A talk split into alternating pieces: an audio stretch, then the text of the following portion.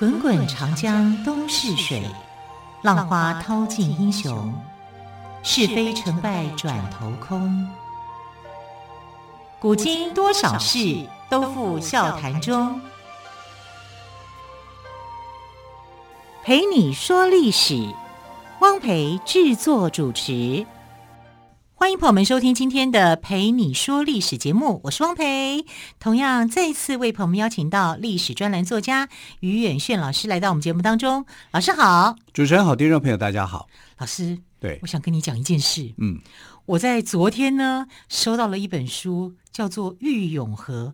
原本呢，我以为它是一条河，可是我打开书往里面一看。哎，原来他是一个人。老师，我想请教您，就是郁永和是谁？还有，到底为什么他会跟台湾有关系呢？呃，主要这个郁永河哦，说真的讲，在我们五年级生、六年级生这一辈的，大概都没听过。真的没听过，历史课本上我没有读过他。哎，因为呃，讲到台湾史的部分哦，就很少去提到这个人，因为这个人呢，没什么知名度。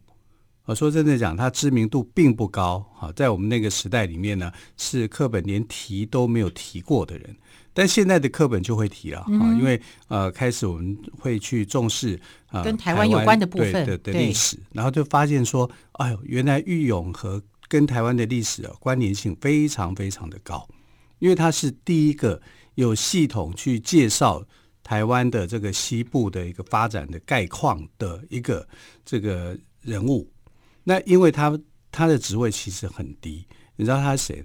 他就是一个师爷哦、呃，一个秀才啊，他是呃出生在杭州，浙江杭州的一个师爷啊。为什么会当师爷呢？因为他考着考了秀才以后啊，秀才来讲就是最低阶的一个，你具有一个考试的一个资格，你必须要不断的往上考，考举人、中进士，你才有办法当官。啊，可是如果你只是中了这个秀才的话，你只是有一个考试的资格而已。那他等于就是考试不如意，因为有好几次的考试他都没有考得很好。这其实，在历史上的这样的人物太多了嘛。你看文征明考了九次也考不上啊，好多年。我记得那时候我们在讲文征明的时候，我们还在算他到底考了几年。这才考上的时候中年人。对啊，对不对？那这个但是有志者事竟成啊。对，郁永和也是这样。郁永和这个玉哦，就是玉方的玉。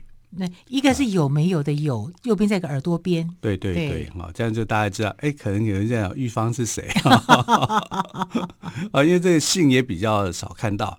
我记得好像有一个大陆歌手叫做郁可郁可唯，对啊，今年又有入围这个金曲奖嘛，哈，大家可能对“玉”这个字会就会比较了解。嗯、那如果说在台湾的话，我们到北投哦，到北投这个。敦叙工商这个地方有一个玉永河的一个纪念碑文，真的吗？真的。哎，我常常经过那边，我没有特别注意到，因为我们不会特别去注意啊。其实它有一个玉永河的采硫碑，都在讲玉永河他来到台湾的一个过程，他在北投这附近呢去开采这个硫磺，所以我们要从这边来谈起，为什么他会到永呃这个北投来开采硫磺？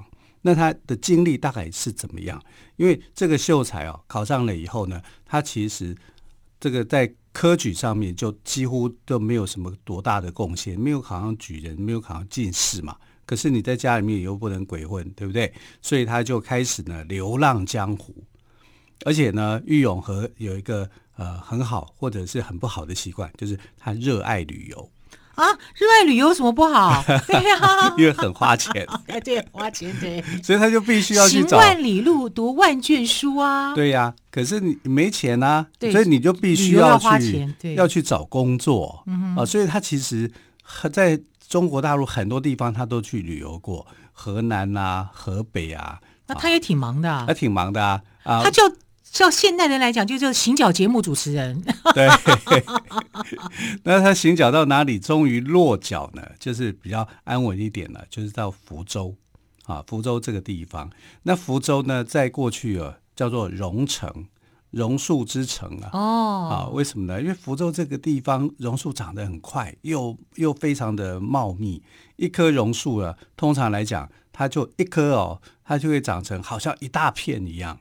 我们那时候在澎湖不是有看过的吗？对，它其实就只有一棵榕树，可是好大。对，哈，就就因为它的气根不断的延延长嘛，延伸嘛，那它也是一样哈。然后它就到了这个福州啊榕城这个地方啊，开始去做它的师爷。所谓的师爷是我们讲的通称叫师爷，那其实正式的名称叫幕宾。幕宾，对对对，幕就是这个幕后的幕，嗯哼，啊，宾就宾客的宾，嗯哼，躲在幕后的宾客。也就是幕僚啦，啊，所以他去当当时这个福州知府的同知啊，知府下来啊是叫做同知，同知下来呢叫通判啊，这是在啊清代的时候的一个官官官称了，啊，因为呃知府本身它是四品，那同知的话是五品，通判是六品。啊，但又通判又比知县来的高。呃，知县上面你要去升啊，不是马上就升知府哦，就是你可能要升通判、升同知。啊，但是他有一个，他认识一个同知，叫做王仲谦。其实现在只知道他叫王仲谦了，他应该也有一个名字啊。呃，仲谦一定是他的字。那他跟王仲谦就非常的好，王仲谦就聘请他来当他的这个募兵，就是当他的师爷。一个衙门算是幕僚吗？对对，对，幕僚。啊，因为师爷其实就是幕僚人员啦。那一个衙门里面呢，有可以有多少个幕僚？可能有很多，可能有两个，可能有三个。那幕僚如果用我们现在的这个呃，就是政府的编制来看，他就是机要人员。哦，什么像什么机要秘书之类的？对对对，或或者是专委，专委是这样的一个位置。好，所以他就去，这因为他不是考试出来的，他没考上嘛，就只有一个秀才，秀才满街都有啦。啊，不小心砸到都要都叫秀才啊！就是那个时代来讲，秀才成千上万，找不到工作的也一大堆啊。但是他就是有一个很好的游历，丰富啊，游历以后哈、啊，就在这个康熙三十年左右这个时间呢，就来到了这福州，啊，当了王仲谦的幕僚。幕僚啊，他当得很好啊。为什么？人家不做的事情，他通通跑去做啊？那那很有责任感、啊，很有责任感啊。那、啊、其实驱使他做责任的原因是什么？爱玩。没有，他想多赚一点钱，你知道吗？赶快把事情做好，存点钱，又可以出去玩了。对啊，但他也喜欢玩呐、啊，他就是一边工作一边玩啊，要派人家出差，人家觉得苦差事，对不对？好，我留在政府单位多好啊，哈、嗯，都在办公室里面多好啊。他说：“哦，不要，我要出去走一走。”对，在坐在这里面太闷了。嗯哼，啊，所以他就福建当时哦有八个府。连同台湾的话，九个府，什么泉州府啊、漳州府啊，这些都是府。那府下来才是县、啊，所以他是、嗯、他是很喜欢到福州啊，呃，就是福建的各地去考察兼旅游，嗯哼，啊，就去玩。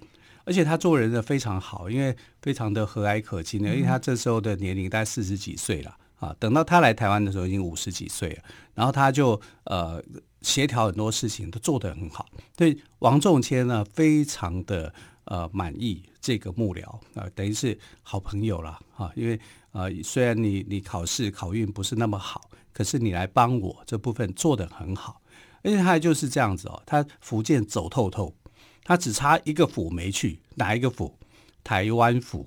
哦，所以他心里就有点遗憾吗？啊对啊，啊，呀，这个地方我还没去过哎。台湾府那时候设一府三县嘛，对，就是台湾府，然后县就是呃诸罗县、凤山县跟澎湖县嘛，啊，所以所以他就在这个呃唯一的遗憾就是没有去过台湾，但是他福建已经走透透了。所以你也可以叫他叫福建通啦，是啊，所以他的这个在福建这么走的那么熟以后呢，就一直想说，哎，有没有机会？台湾都还没去过哎，对呀，好遗憾哦。可是那那时候的人呢，每次想到台湾就开始摇头，为什么？因为远。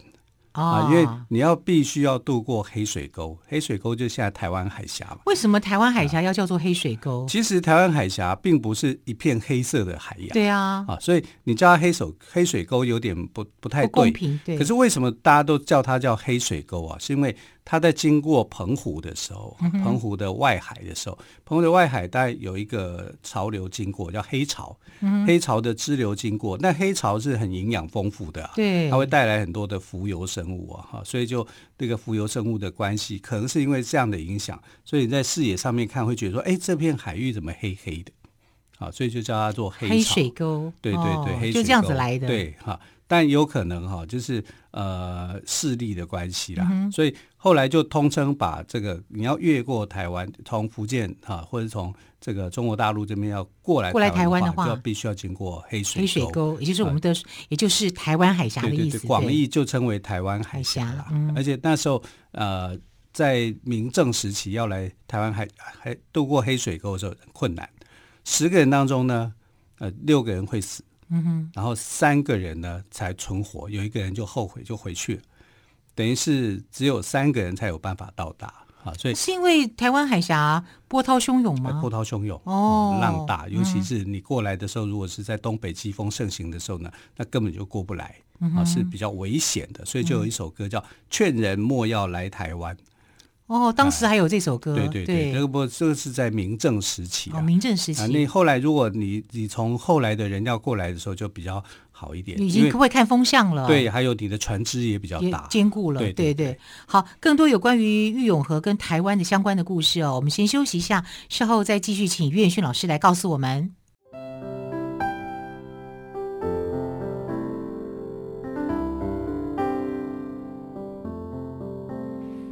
见台北的身影，拥有颗热情的心，有爱与梦想的电台，台北广播 FM 九三点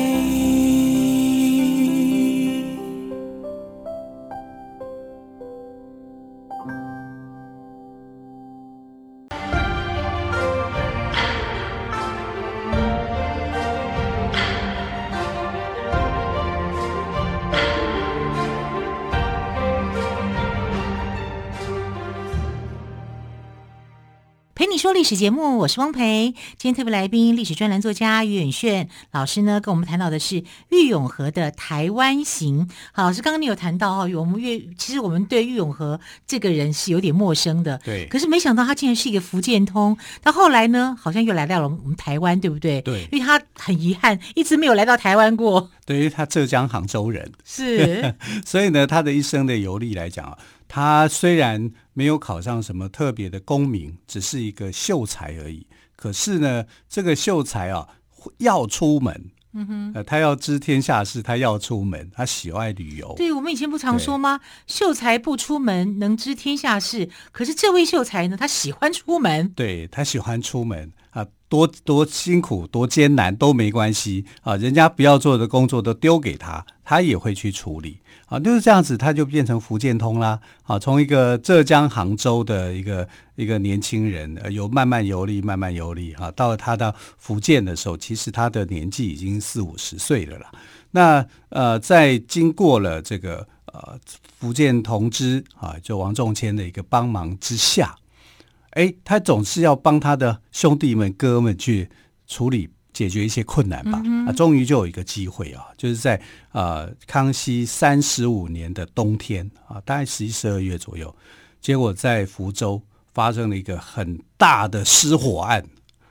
这个不是房子失火，这是火药库失火。哈，那很严重哎，很严重，非常严重，因为火药库里面有五十万斤的火药就被烧光了。吓死人了！甚至可能会引起爆炸啊！那这个这个案子到底里面啊是有什么样的一个猫腻？真的不。会不会有没有有没有是那个人为的因素啊？我觉得是有可能。为什么你知道吗？因为福建这个时候呢，它为什么要有一个火药库？这表示呢，它对东南方向是防备的。那福建这个地方过去这个三藩之乱也在福建呐，啊，有很多的战场是在福建。然后台湾呢也也是属属于福建的。一个地方嘛，啊，台湾那个时候是属于福建省，那他也要控制说，哎，是不是这边会有一些乱情、内乱啊什么之类的，你就可以派兵去镇压，你可以很快。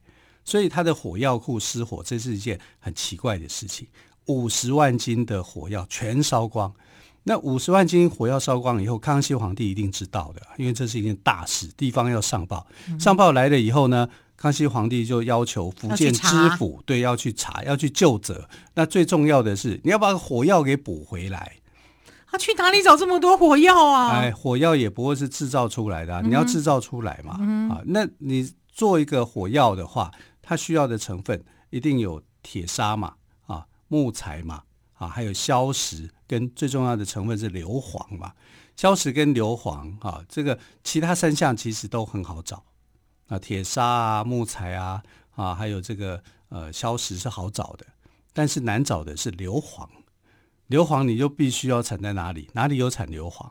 啊，他们就忽然之间就想到说，哎，好像台湾有哦，台湾有硫磺哦，台湾基隆这边呐、还有北投这边呐、就是淡水社这边呐、是有硫磺的，哈、是可以生产的。那郁永和听到了以后呢，就觉得哎，这是一个机会。对，我都没有去过台湾。对呀、啊，我又可以帮我的哥们儿，对，对不对？解决问题，我又可以去一个我没去过的地方。对，因为那时候的福建知府知府哦，一定是想说，哎，那你们去帮我想办法，对不对？嗯、那他一个办办法命令下来，就是跟他的同知讲，就是他的助手啊，不是下来有同知，同知下有通判，通判在才是知县嘛。他就跟呃同知王仲谦，王仲谦，这是你负责的业务，你想办法给我找出来。嗯、那王仲谦那时候就哎呀，一个头两个大，两个大对。那那这个时候郁永和就说：“哎，我看到书上有提到，就是在基隆还有在淡水台湾这边呢是有生产硫磺的。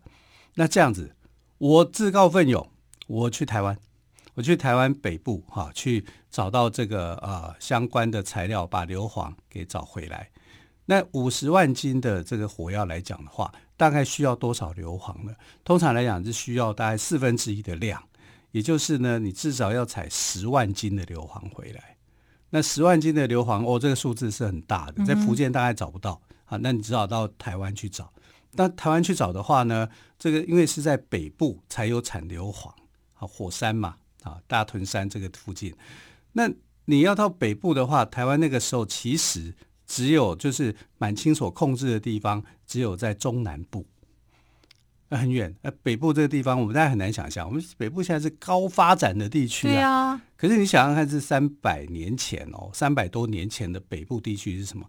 完全是一片原始森林，丛林一片的。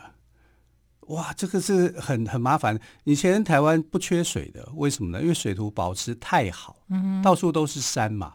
现在涵养水分，也没有过度开发，也没有过度开发，所以它的溪流是很多的。嗯、光是在这后来郁永河啊，他就这一趟台湾行呢，他就写了一本书，叫《皮海纪游》。皮海纪游，皮皮海呢，就是内海的意思，也就是说小海的意思。内海小海，他的意思就是说，皮海呢，不过就是我们这个整个中国的一个小海而已，没什么。啊，大概是这样的一个意思，呃，也就是说，他因为他可能要写给后人去看的，就讲这是我的海，这是我的领域啊，所以有人就批评郁永河啊，就是说你也是用那种大中国思想去看的，可是你也不能这样批评他，因为他就是那个时代的人哈，他一定是用这种角度去看的啊。那纪游呢？有很多人把它写成游记，这就不对了。嗯、呃，游记的话，就是说我出去某个地方玩，我把这地方的心情故事给写下来，这叫做游记。游记。那其实呢，中国很多文人都会写游记，哈，比如像柳宗元啊，他到哪里去玩，他会写个游记。韩愈去也会有，也写也有这样的一个记录，哈。所以这个它叫记游，记游的话就是一个特定的事情，也就是。告诉我们说，我这次去的目的不是游玩，是去采硫磺。啊，是我是带着目的、有责任去的。那因为我要完成这个责任，但是我又看到了呃台湾的风土人情，所以我把它写下来，这叫做寄游啊，所以叫做皮海寄游，也不叫台湾寄游，叫皮海寄游。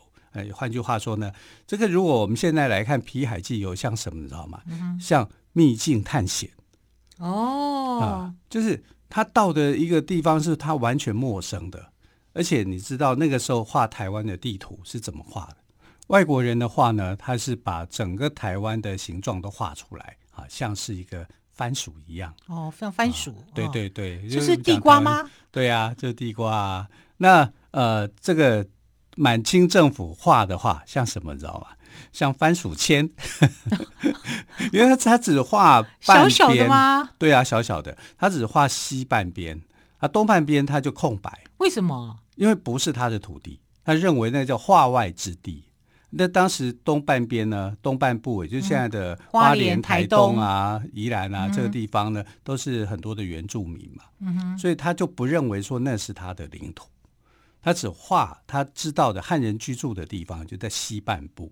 啊，所以如果看到这个中国人画台湾的时候，你会觉得，哎，那怎么东半部不见了，隐形了？藏起来了，他们一定没有想到，现在的东半部可是我们的旅游胜地。对，因为那时候没那个概念，到什么时候满清才有这个概念呢？嗯、就是到了这个日本人去侵略牡丹社的时候，牡丹社事件发生。牡丹社事件发生以后呢，这时候的大臣啊，叫做沈葆楨，沈葆楨才建议，就是说我们要有拥有完整的台湾。啊，我们如果是这样的话，是一个消非常消极。其实满清治理台湾太前期的态度是非常非常消极的啊，所以这个部分呢，就产生了这样的一个误差。就日本就认为说，这是无主之地嘛啊，因为连他们的西方顾问都告诉他们说，你可以来这里当王，所以才会入侵这个牡丹社，所以是这样子的。那时候的呃满清政府或者是当时的汉人。他没有这种概念，就没有重视台湾这个地方。对，对，对，那呃，康熙皇帝还是还下了一道，就是汉繁呃的一个界限，也就是说，你不可以越过这个啊、呃、原住民所住的领地的这个地方，所以就形成了东西两个是不同的政权，两个不同的经营，是这样子的啊。所以他他的这个视野是不够开阔的。那换句话说，那如果以后我要整个岛去经营的话，那会怎么样？那会引起战争的。因为我们通常讲说开山抚番，嗯、对不对？开山抚番要付出代价的，也就是你要发动战争，你才有办法让这些剽悍的原住民，因为他们在保护他们的领土嘛。你来侵略，我一定我一定会反抗的啊！所以就是这样子啊，就有引起了很多的这个呃。汉人跟原住民之间的一个争斗，那所以老师，哦、所以我们现在主角郁永和他到了台湾之后，对，他是不是跟原住民也也花了很长的时间来磨合呢？呃，其实就是原住民有分。